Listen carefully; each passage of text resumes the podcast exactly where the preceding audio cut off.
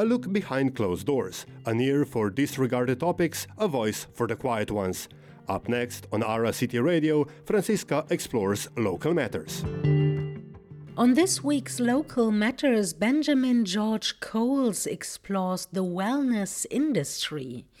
For today's third and final episode, Benjamin talks to life coach Lyndsay Whitby about the purposes and the practicalities of his profession. Thank you so much for joining me, Lyndsay. Thank you for having me, Ben. Could you introduce yourself for our listeners? Yes, my name is Lyndsay Whitby. I come from Zimbabwe. I worked in aviation for 22 years. And now I'm a certified life coach. I've been doing this since 2017, and I work with a variety of clients, from young boys to elderly, mature, grown-up people. It's my passion and my purpose. Yeah. Okay. Could you tell us what exactly life coaching is and how it's different from, say, counseling or other types of therapy? Okay, sure. Life coaching is, its main use is to create the belief in people that they have choices. It evokes a lot of awareness in your ability to choose, to create a lot of self-esteem, a lot of authority within yourself. Life coaching, we don't give advice. We create within the person a lot of autonomy. Okay, and is there a quick way of summarizing how you do that? Yeah, so we have, there's very different schools, but the school I went to, we evoke a lot of awareness through powerful questions, through the art of listening to what is not just being said verbally, but body language, and level 3 listening is what we call it. So listening to more than just the words. By implication, then level 1 listening? Level 1 is listening to respond. So when you're talking to me, in most people, walks of life, we already have the premeditated response. We're not actually listening.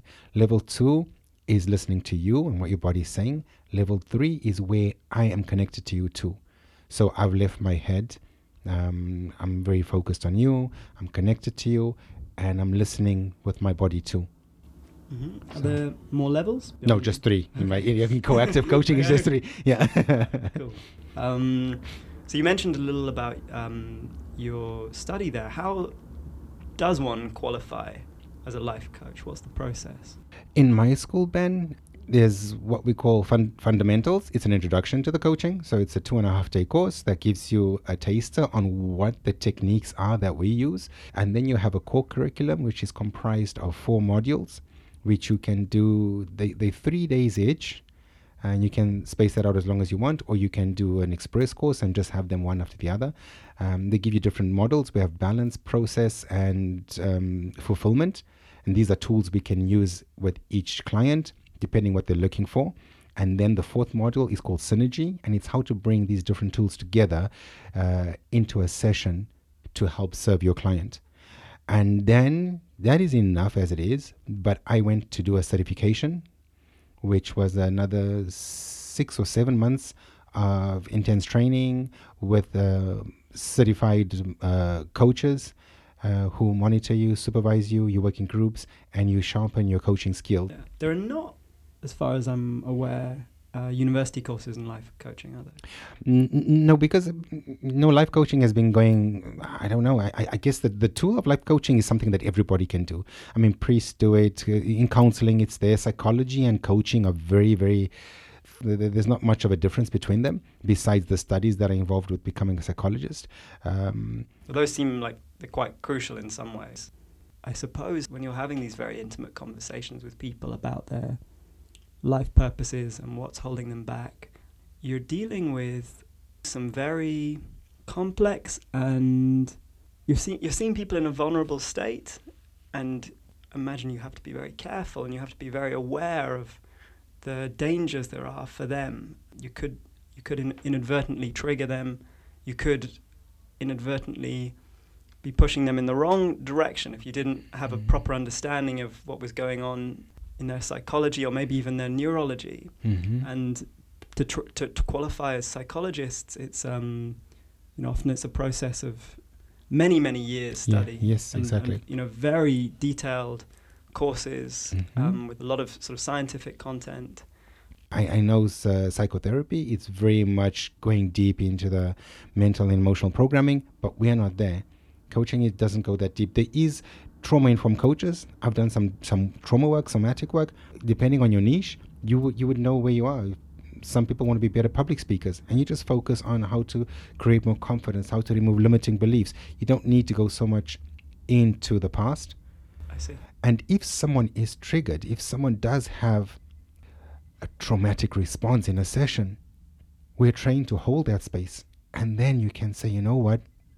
I feel there's something deeper here that I am not trained for. I'm not equipped to hold the space. The things you've shared, what's happened, it's beyond my experience.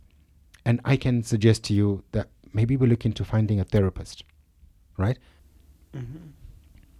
I guess the terms in which you're talking about life coaching are the terms in which I would talk about just sort of wisdom, which might be contained in more conventional types of therapy. It might be contained in literature and the arts, and might just be the kinds of things that your parents tell you. So I suppose it's still not completely clear to me how life coaching stands apart from all those other things. Well, I don't know if it stands apart per se, and especially in my niche, which is very much fixated on personal development, self-awareness.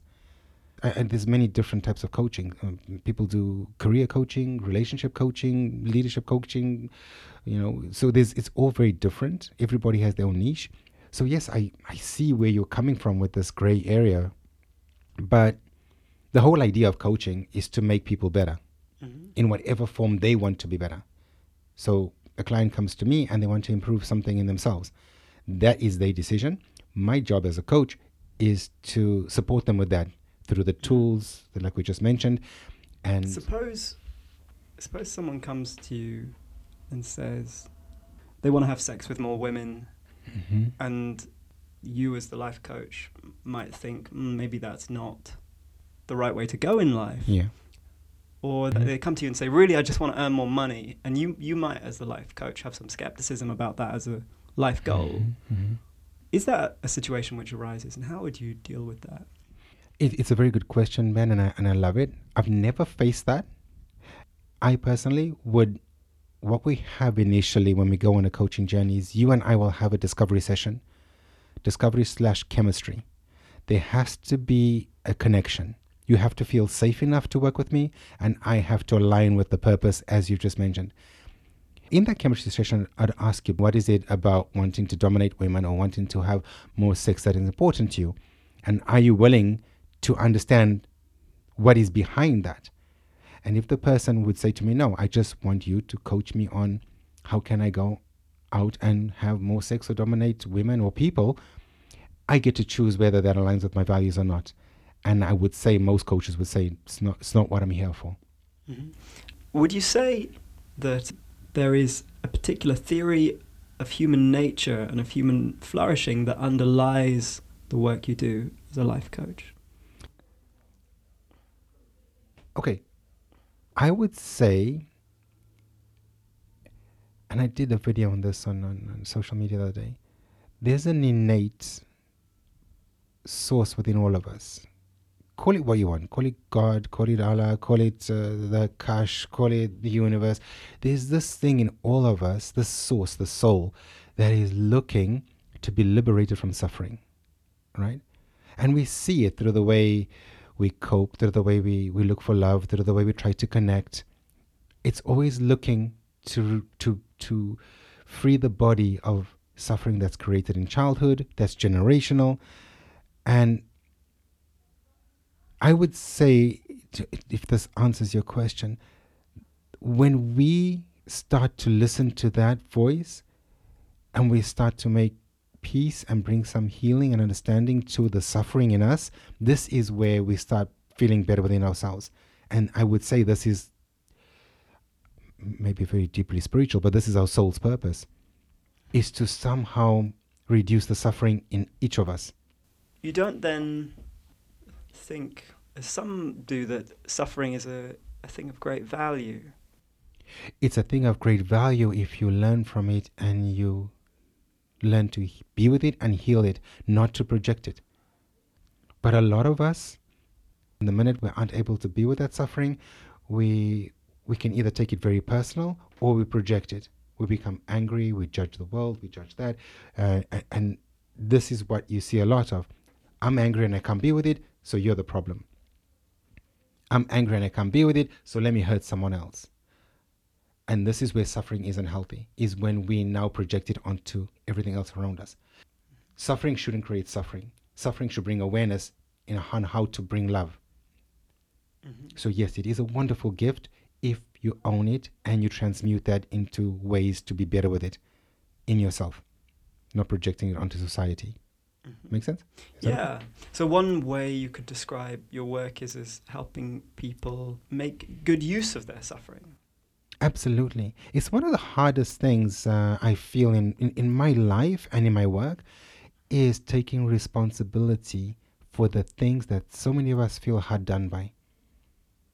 My shortcomings, the things that happened to me that I feel unjustified, it's taking responsibility for that and then transmuting that into something more powerful. Mm-hmm. You speak of responsibility there, and reading through your website, that was one slight concern I had, yes, which maybe yes, you can address. Yes. So seemed a lot of emphasis on taking responsibility for who we are. Mm-hmm. And my worry would be that if we take that approach in an unqualified way, then when things are really not going well for us, when we are very dissatisfied with certain things about ourselves and about how the life we're trying to build is going, we could easily end up blaming ourselves very intensely when really that's not going to help. And from an objective point of view, it's not our fault. You know, life is true. Sometimes very cruel. True. Well, I love that, and thank you for wanting to bring clarity to that, Ben. And I would say blame is not taking responsibility. Blame is disowning responsibility, right?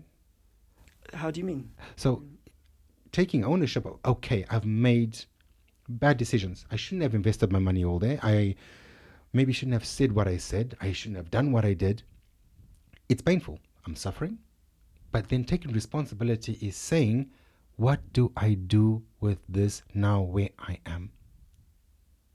I don't want to punish me more because I'm already suffering. So blaming me for what has happened, that for me is not a healthy energy for growth. Sure. There's no power in blame. There's no creativity. There's no the love, compassion, kindness, the high vibration emotions. They're much more evocative than more judgment, more guilt, more shame, more resentment. You know what, Ben, I really believe, and this is my own spiritual journey now, that the hardest thing to do is to bring a high vibration in moments where there's a low vibration. What does that mean, sorry, high vibration and low vibration? Okay, so we know now, and this is Psychology 101, for any change in your neurobiology or your biology, when you are in an emotional state of stress, anger, pain, suffering, in that moment when you become conscious of it, it's very powerful to bring a high vibration. So I say something now and you feel anger. In that moment, it's very powerful to say, okay, I'm angry. How can I be better with myself right now? So the anger doesn't take over me, get reinforced in the body, and your response then becomes to start smashing the room up, because that is your response. So when I say bring a high vibration, it's in the moments when you hate yourself the most, when you're most angry, when you're most resentful, to bring an awareness of compassion, love, kindness. Okay, I'm angry. Okay, I'm sad. How can I love me now? How can I be good with me now in spite of that? And then you teach the body to shift from what it knows to something different. So the responsibility for me is a place of, how can you love yourself better in spite of everything that's going on now? And there's something very powerfully transformative in those moments. It's kind of shocking, isn't it? how bad we are generally, like helping ourselves and each other. But a lot of what we know is learned behaviors. Yeah. And if you were taught energetically, and as being a father and doing some energy work, children, especially in the first 5 to 7 years, it's only energetic responses they pick up. They don't pick up, the prefrontal cortex is not developed enough for them to intellectualize. They can't know right from wrong. So me as a dad showing up, they don't know that I'm afraid because I'm trying to show them that I'm not, but my energy is full of fear. This is very personal for me. So no matter how much you personify, do better, do right, be like this, if you as an individual, as a father, as a person, are not embodying that, then this is what the kids pick up. Then the children grow up with the very same character as the parents, and we don't understand why, because the parent was saying, well, I never taught them that. But energetically, you were teaching them fear, or you were teaching them anger. And so we can't understand why is my kid at 14 and 18 so angry? I'm not like that. Well, no, your energy is like that because you're not dealing with a lot of what you are suppressing. And so we're not taught it from young. And everything we know is a learned behavior. Okay, there's some deep innate things, but a lot of our responses, our conscious behavior, subconscious, is taught when we're young. Mm-hmm. Yep. Okay, cool. We should press on a little. Okay, let's go. We've had some great. I'm following your leads. Great, yeah. No, it's all, this is my responsibility. Yeah, so this one's another one coming out of my own experience. I'm kind of using this as a free session almost. I like you, Ben, so it's on the house, this one. Cheers. Cheers with me. So you also talk on the website about helping people discover their authentic selves, and you've kind of referred to that tangentially a little bit in what we've said already. Yes. And when I hear that, I sort of think, well, I'm not convinced that they're is a single authentic self in me. I feel like there are many versions of me which are equally legitimate and that are kind of co-created by the other people that I'm with and the circumstances I find myself in. So searching for this one authentic self feels to me like, at least in my personal case, it would be a bit of a fool's errand. What do you think about that? Okay. Yeah, I like what you said. Lovely, great questions, young man. I really love them.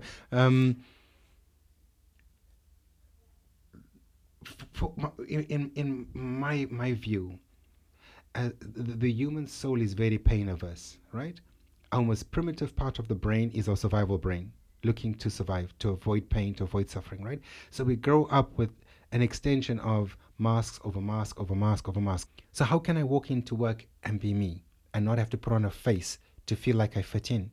Mm-hmm. How can I be more vulnerable, more open, more honest, more authentic, rather than maybe I should ask Lyndsay this question because I think you'd like it. Mm-hmm. As opposed to I'll just ask this question because I feel this is what I feel I need to ask. Okay. So that's it's demasking all those, like you said. Different environments, different situations require us to have a different approach. Mm-hmm. But how much authenticity can you bring to each one so that you're not living so superficially that you don't even know who you are? Right. Because you always have to be someone else. Because if I have to speak my truth, what if I don't fit in? What if they kick me out? What if I'm alone?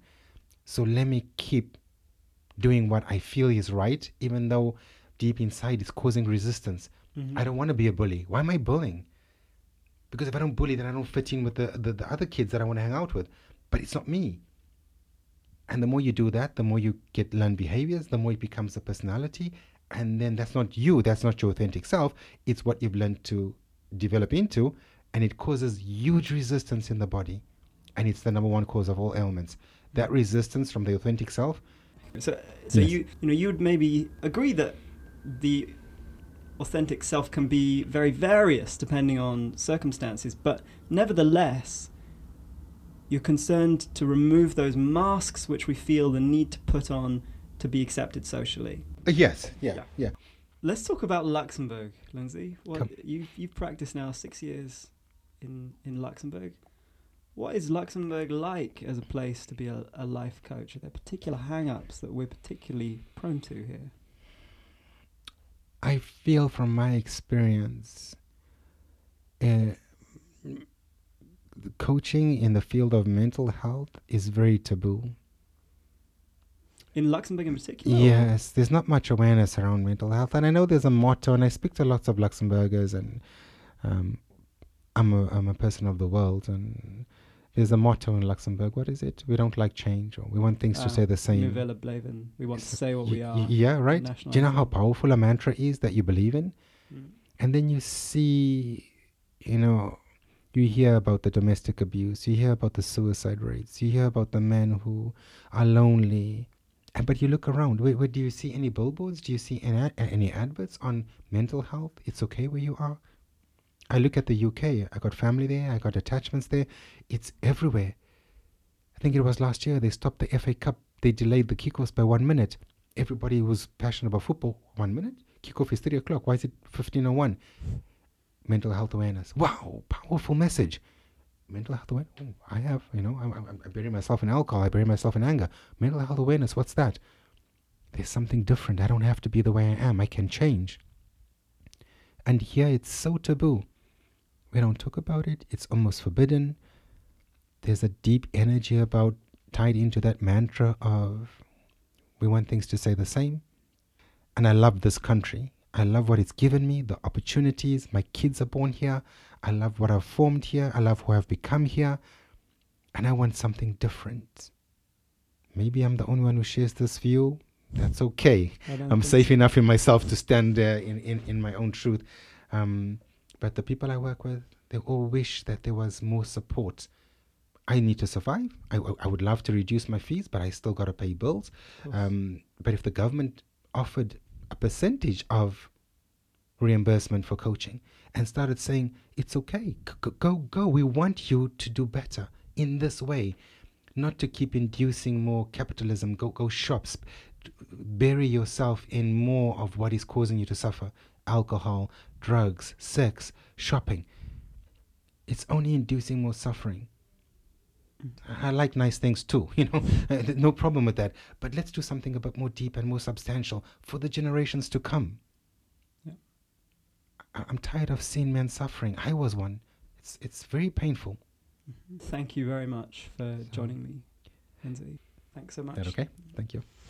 That was Benjamin George Coles interviewing life coach Lyndsay Whitby. And that was our third and final episode of this week's Local Matters on the wellness industry. You can listen to all three pieces on our website aracityradio.com and tune in again next week for our new topic on Local Matters. That was Local Matters with Francisca Peschel, every Tuesday to Thursday at 9:40 on ARA City Radio, 102.9, 105.2, 87.8 and in our podcast on aracityradio.com.